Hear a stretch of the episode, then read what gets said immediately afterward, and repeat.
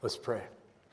Father, we cry out to you for help because I know how much I need it, how many times, even just in the last week, that the words, "it is well," have not easily rolled off my tongue. And Lord, we so easily and so quickly get caught up in things that are very, very temporary and allow them to shield our vision and shield our hearts from what is eternal and what is unmovable, and that is you. And so, Lord, I pray that we would indeed imitate Paul as he follows Jesus, and that our eyes and hearts would be firmly fixed on you. And it is in the name of Jesus we pray. Amen. Well, loving music as a child and hearing music from all kinds of genres and time periods, I had to learn that the lyrics of good songs have a context, and the lyrics of popular songs have a context that gives meaning to them, a backstory, an incident, or a narrative, so that I could know that no matter what my problem was, no one would come and solve it, regardless of me checking out the hook while the DJ revolved it. And I had to learn that the day the music died was about a lot more than pie, Chevys, and levies. And that knowing the context to a song or any other piece of art gives meaning that would otherwise go missed. For example, what we just sang, knowing that Horatio Spafford wrote that while floating over the watery grave of his family on his way to follow God's call, and floating over that grave penned those words that it is well with my soul, remembering that in Jesus, his sin was nailed to the cross, and that from heaven his Savior would come again. And so it can be well. Throughout this year, we've gone through the book of Philippians, and today we draw that to a close. And Philippians reads a little bit like Paul's greatest hit album, that you read this and you're like, oh, that's in Philippians 2, oh, that's in Philippians 2, and there's so much in this short letter that has become really, really well-known phrases and sentences and paragraphs. And in the same way that good songs have backstories that inform the meaning, the greatest excerpts from Philippians or the rest of Scripture have deep meaning that is only found when we are looking what's coming before and after to understand the flow of what is being said. And it's my hope that as we've been going through Philippians this year, that we have all gained a deeper understanding and appreciation of these, I guess you could call them, famous phrases that we find in this letter. And today, we have in our passage probably one of the most repeated sentences of all Philippians, that I can do all things through him who strengthens me. Now, in last week's passage, Paul spoke of his reading of Scripture and how God provides peace and himself, and that Paul was rejoicing from a prison cell and urging the Philippians to do the same. And today, this ironic prison cell rejoicing continues because he sees God giving so much more than just peace. So let's read. Let's read starting in verse 10.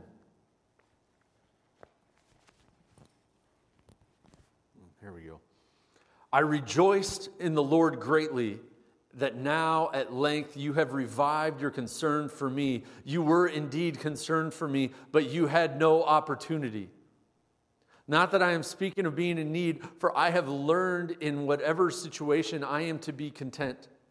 I know how to be brought low. I know how to abound. In any and every circumstance, I have learned the secret of facing plenty and hunger, abundance and need. I can do all things through him who strengthens me. Yet it was kind of you to share my trouble. And you Philippians yourselves know that in the beginning of the gospel, when I left Macedonia, no church entered into partnership with me in giving and receiving except you only. Even in Thessalonica, you sent me help for my needs once and again. Not that I seek the gift, but I seek the fruit that increases to your credit. I have received full payment and more. I am well supplied, having received from Epaphroditus the gifts you sent, a fragrant offering, a sacrifice acceptable and pleasing to God. And my God will supply every need of yours according to his riches in glory in Christ Jesus. To our God and Father be glory forever and ever. Amen. Greet every saint in Christ Jesus. The brothers who are with me greet you. All the saints greet you, especially those in Caesar's household. The grace of the Lord Jesus Christ be with your spirit.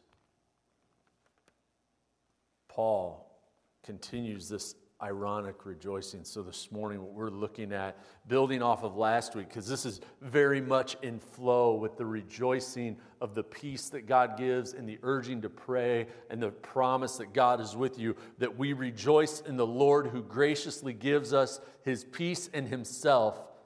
Out of God's generosity and provision, we have ample supply. Now, if this sounds familiar, it's intentionally repeated from last week because the idea and the flow here is so much the same. So we have this ample supply. So let's look. There's three things here in this first paragraph that God gives us. The first is joy. This is the ironic prison cell joy of Paul. I rejoice in the Lord greatly now at length that you have revived your concern for me. You were indeed concerned for me, but had no opportunity. Now, while this is a very brief part of the passage, it's noteworthy. Paul's done in burdening their hearts for Paul. In Hebrews, we read that we should be remembering our brothers and sisters in Christ who are in prison as though we are in prison with them. And the Philippians have done that. And this relationship has brought him joy. And we're going to have more on this later, but the Philippian church was acting on that relationship, and that resulted in joy more than the gift itself. The next thing we have, and this is the big chunk of this passage, is he has this really weird thing he talks about. He goes, look, I'm not talking about being in need, taking more emphasis off the gift itself. For I have learned that in whatever situation I am to be content, that we can have contentment out of God's supply to us. He goes, whether I know how to be brought low, how to abound in every circumstance, I have learned the secret of facing plenty and hunger, abundance and need. The ups and downs of Paul's ministry put 2020 to shame. I mean, this guy saw revivals. He saw a lot of people coming to Christ. He saw churches planted. He saw disciples being sent out planting other churches. He preached a sermon so long, a guy died from it and then rose him back to life. He healed people. He cast out demons, and he suffered greatly.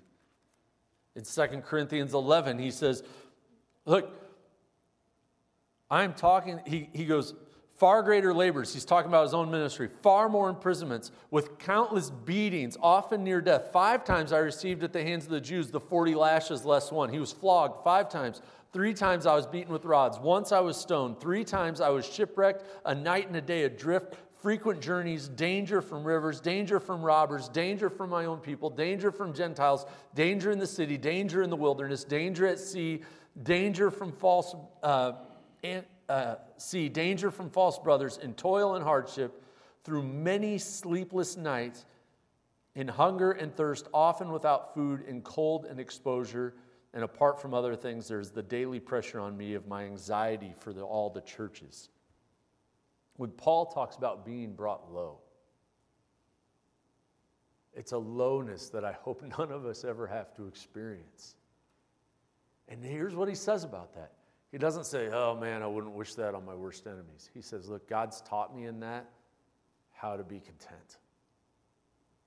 God has taught me in all the high times, and it's hard to be content in the high times, especially in a culture where how much money do you need? Well, just a little bit more. How much success do you need? Just a little bit more. Paul's saying at the high times I'm content, and at the low times I'm content. Paul captures for us the meaning of Psalm 23:1. The Lord is my shepherd, I shall not be in want.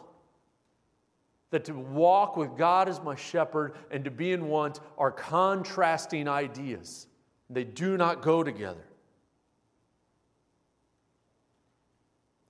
Now this is, Paul talks about this independence and this contentment, that he is content regardless of the situation. And this would have been the envy of secular Stoics at the time. That this idea that he was fully dependent, that he didn't rely on any person or thing for his happiness and for his peace and his calm, was the Stoic idea of fulfillment and success. He was completely independent, but he wasn't. See, the Stoics said you should find this level of contentment apart from anyone, and Paul has found this contentment apart from the world, but fully dependent on Christ himself. Our culture has a similar longing for this kind of consistency, that you be unflappable, that you be a rock, that you be untouchable by your circumstances, that you be consistent in your joy. And yet they reject the only one who can accomplish that for them, because this is only found in Christ. And what the world is looking for and longs for, they will never find on their own. Paul tells Timothy that godliness plus contentment is great gain.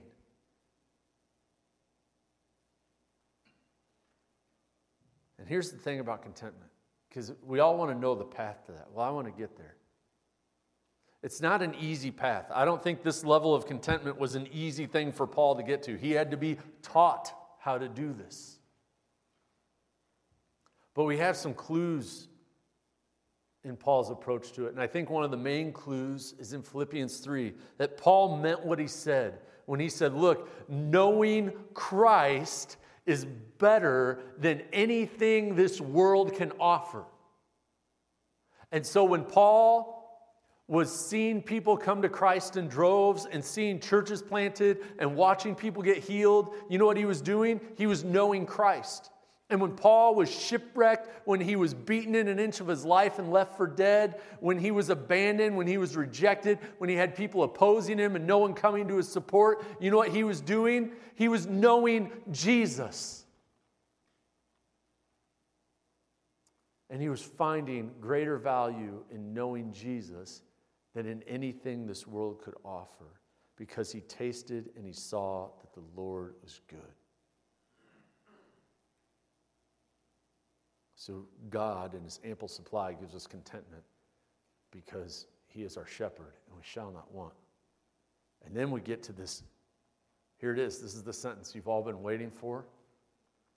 It's time for me to tell you how much better 2021 is going to be than 2020. Because I can do all things through him who strengthens me.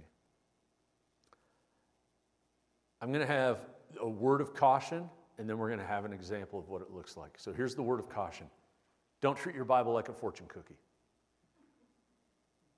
And this happens so many times.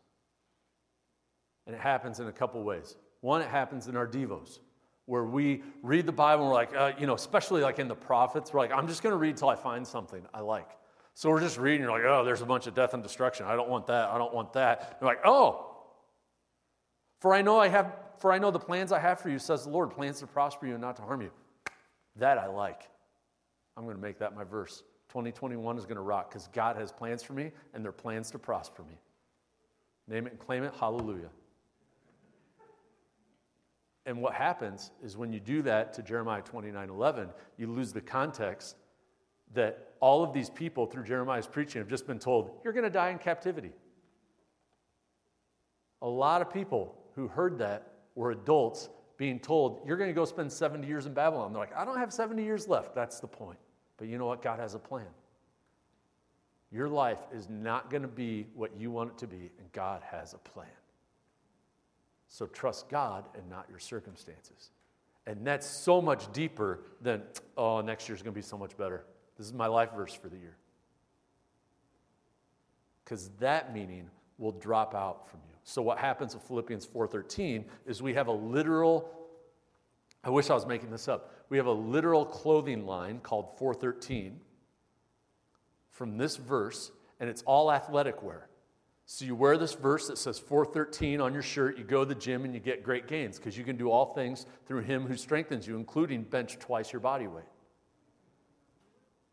That I can become a CEO with little education through him who gives me strength. That I can fill in the blank of personal fulfillment through him who gives me strength. And this points us to a need. This points us to a need for expository preaching. This points us to a need to expositional study of Scripture. There's two ways to study the Bible. And these are big words that you're probably going to forget in 5 minutes. The first is exegesis. And exegesis, think of like excavate. I'm going to dig in and see what's in here. I'm going to pull out, I'm going to read till I understand this so I can see what's in here, find the gold that's in here, find the jewels and the precious stones that are in here. And the more I do that, the more I see them everywhere because this is God's Word living and active. That's exegesis. I'm going to dig in. I'm going to study. I'm going to read cover to cover. I'm going to read book beginning to book end. I'm going to read the genre. I'm going to read the author. I'm going to study. I'm going to look for the gospel. I'm going to look for the logical arguments that are being made over the course of pages, not over the course of 5 words. The second is eisegesis. Think of it like isolate. I'm going to read until I find my fortune cookie phrase. I'm going to isolate that. And I'm going to make it say what I want it to say. I'm going to put myself into it. I can slay my giants. I can walk on water. I can do all things. But Paul isn't describing in verse 13 having all kinds of worldly success and great gains in the gym. He's talking about something else entirely.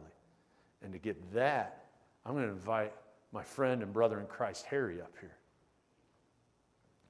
whose last name I can say through him who gives me strength, Harry Nshorigabo. Did I say it right?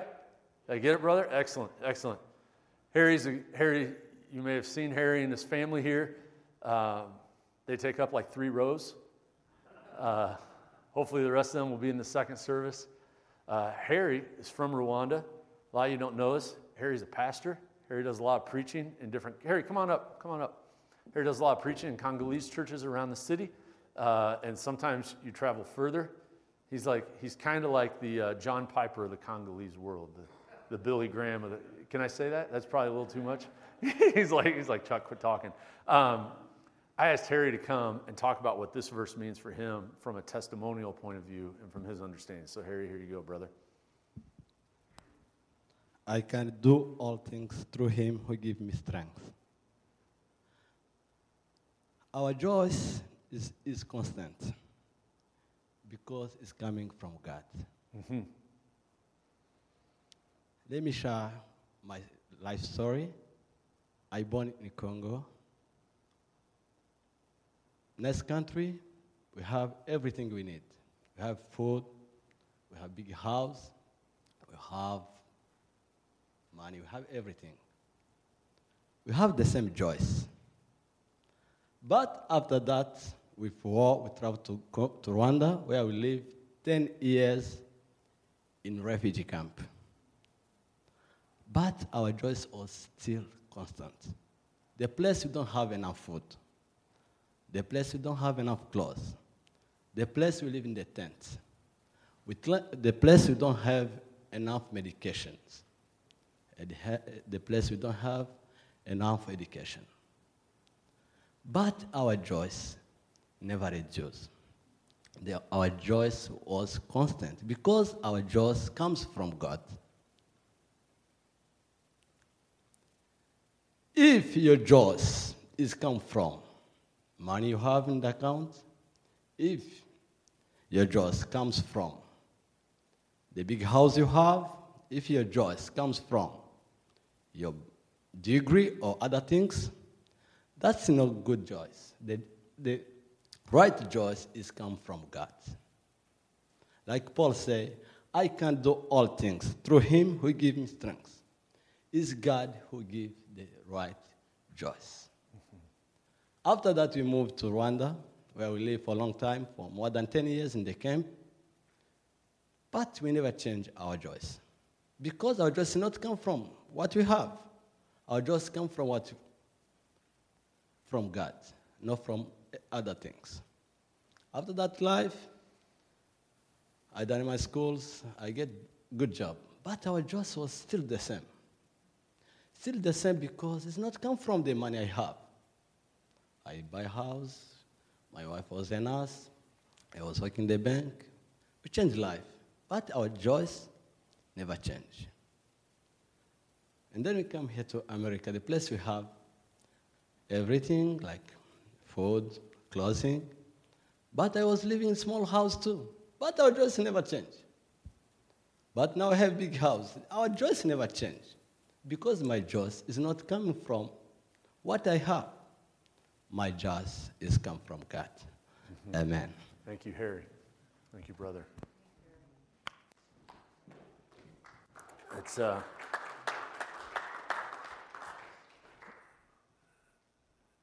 Harry was sharing his joy the whole time was constant because it was from God. There's a contentment and confidence in Christ when we are led by our shepherd. It's the fruit of holding fast to the one who does not change. He is a good, good God, and he is constant. Whether you're in a big house in the Congo or a refugee camp or a big house in the U.S., the Lord is faithful, the Lord is good, the Lord supplies. So Paul can be content and have the power to be content in hunger and thirst through the Lord who gives him strength. That you can be content and joyful in the midst of a pandemic that you don't know who's blowing smoke and who isn't, because of him who gives you strength. Because our joy is in the Lord, first and foremost. And these times where we feel this push, where we're not happy because something's taken away, well, maybe God's dealing with an idol in our life. But we can do all things. We can even, like Paul, have joy in a prison cell through Christ who strengthens us. So now Paul goes from the ample supply of God to the generous expectations that God gives us. And here he deals more specifically with the gift in these next verses. He says, it was kind of you to share in my trouble.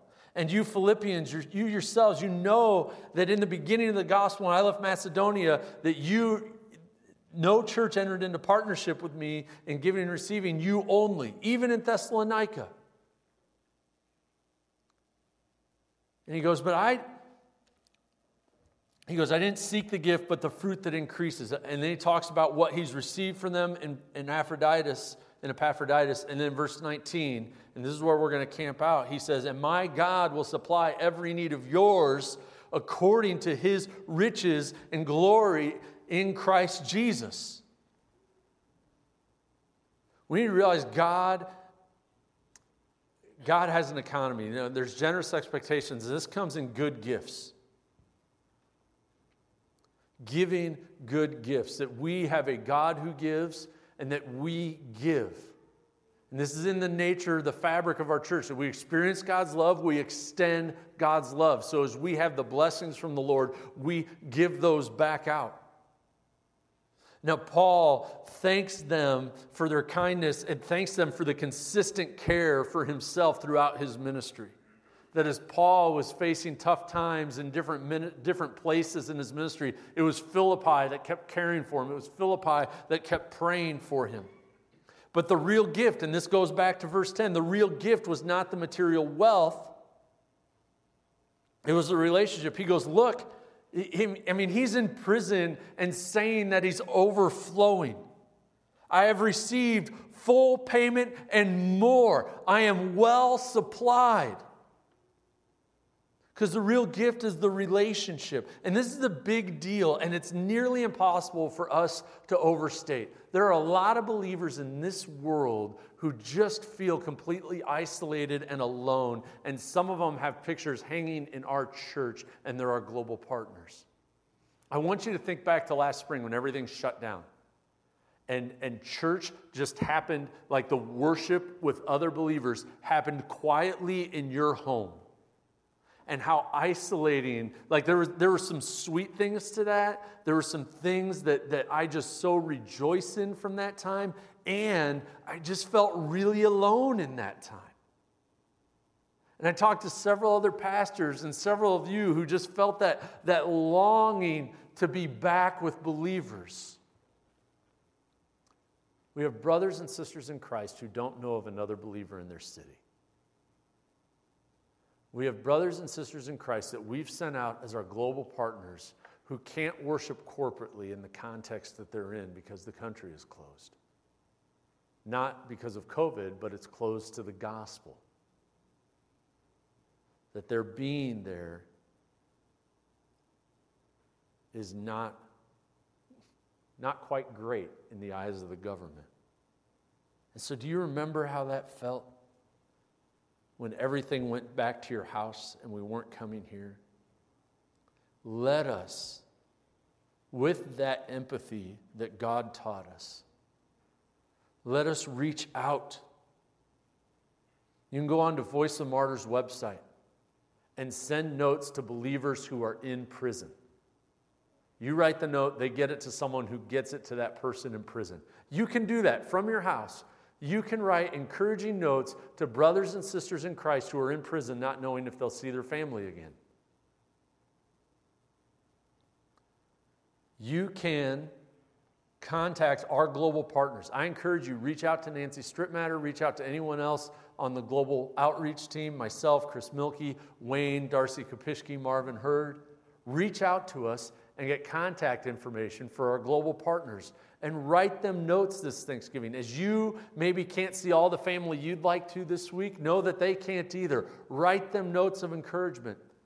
Pray for them regularly. Maybe pick one that you support on your own and consider giving them a Christmas bonus of some sort as an encouragement, as a reminder of the relationship. See, Paul isn't seeking here. He's not seeking, verse 17, not that I seek the gift, I seek the fruit that increases your credit.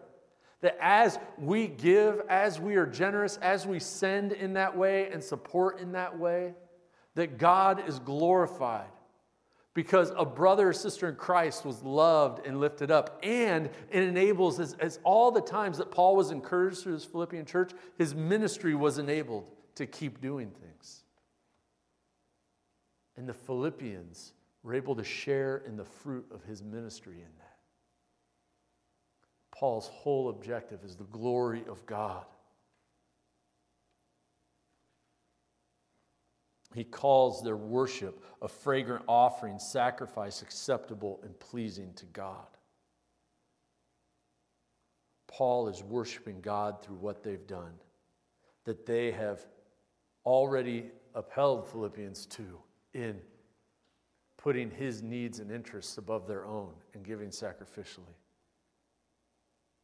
Ultimately, he cares about the glory of God in their lives, that they're giving what he's experienced and what they will continue to do for him and for others is a fragrant offering of worship to God.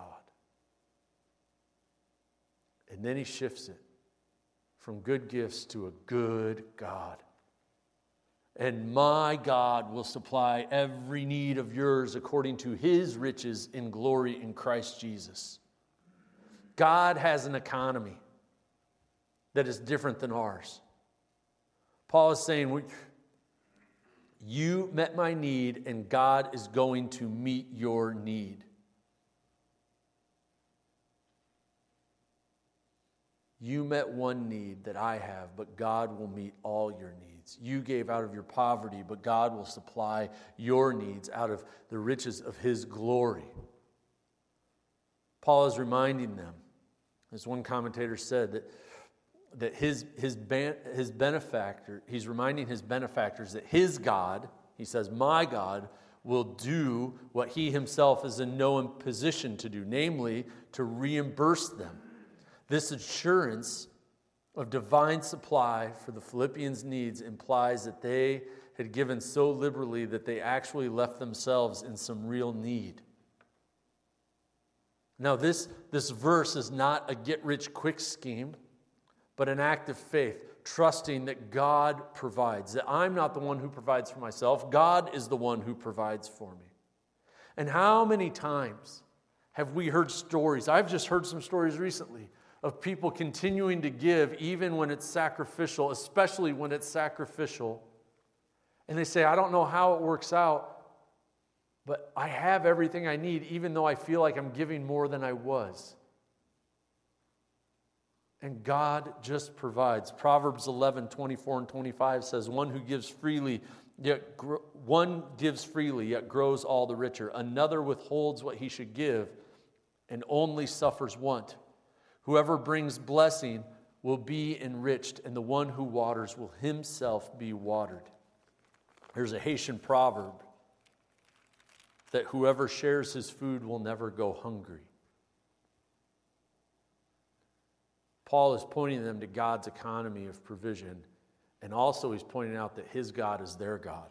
Paul wants them to know that the exact same experience of joy that he's had, the exact same experience of contentment that he's had, is available to them in Christ Jesus. And I feel like there's so many times in my life where I've just missed what God was doing. And it's not because I didn't deserve it, but because I didn't act, because I didn't do that sacrificial gift that God was burdening on my heart, because I stayed sitting back, because I wasn't willing to go out on a limb and act out in faith. And I've missed that. And Paul is saying that what I've experienced, you can experience. Walk with God. Follow him. Do these little things of reading your Bible, praying, acting in faith, memorizing Scripture, praising the Lord. You can do all things through God who strengthens you, because the same God that's done this through me can do it through you. We have the same God. We have the God who can save anyone. This verse 22 should just shock us, that he's greeting them especially from the believers in Caesar's household. That God can do all things. His blessings are available and abundant. Paul, in prison, has this level of joy and confidence. Harry, as you were sharing, one of the things that jumped out to me is that so often I'm shocked at the joy that someone can have when they don't have what I have.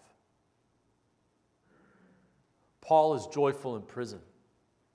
And that surprises me, because so much of my joy is tied up into my physical freedom. I've had times where I've gone to different developing countries, Haiti, Guatemala, Venezuela, in my life. And, in Haiti especially, it just jumps out. And I'd have my youth group tell me, they'd say, they have nothing and they're joyful. This is the weirdest thing. Because so much of our joy and contentment was tied up in our house and our stuff and our phones and our nice clothes and not having to think about where the next meal was coming from. Let us not confuse the provisions God gives us with the joy and contentment God gives us. Let us rejoice in him who can do all things, because he has done all things. He has saved us. Joy is not surprising when we find joy in the right one.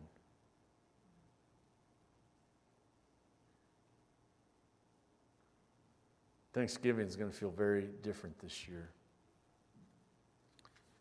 And I encourage you, as you look around the table and see the empty seats, that you would not fix your joy and your gaze there, but you would fix your gaze in heaven and upward, remembering all that God has done for you and all that God will continue to do.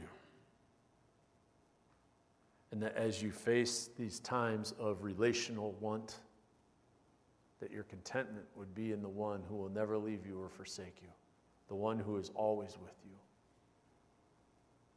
That your joy would be in him. And that as you give, that you would experience God supplying every need. Let us pray. Father God, we lift this up to you. We rejoice in you, our good God, our Father, who loves us, who supplies us.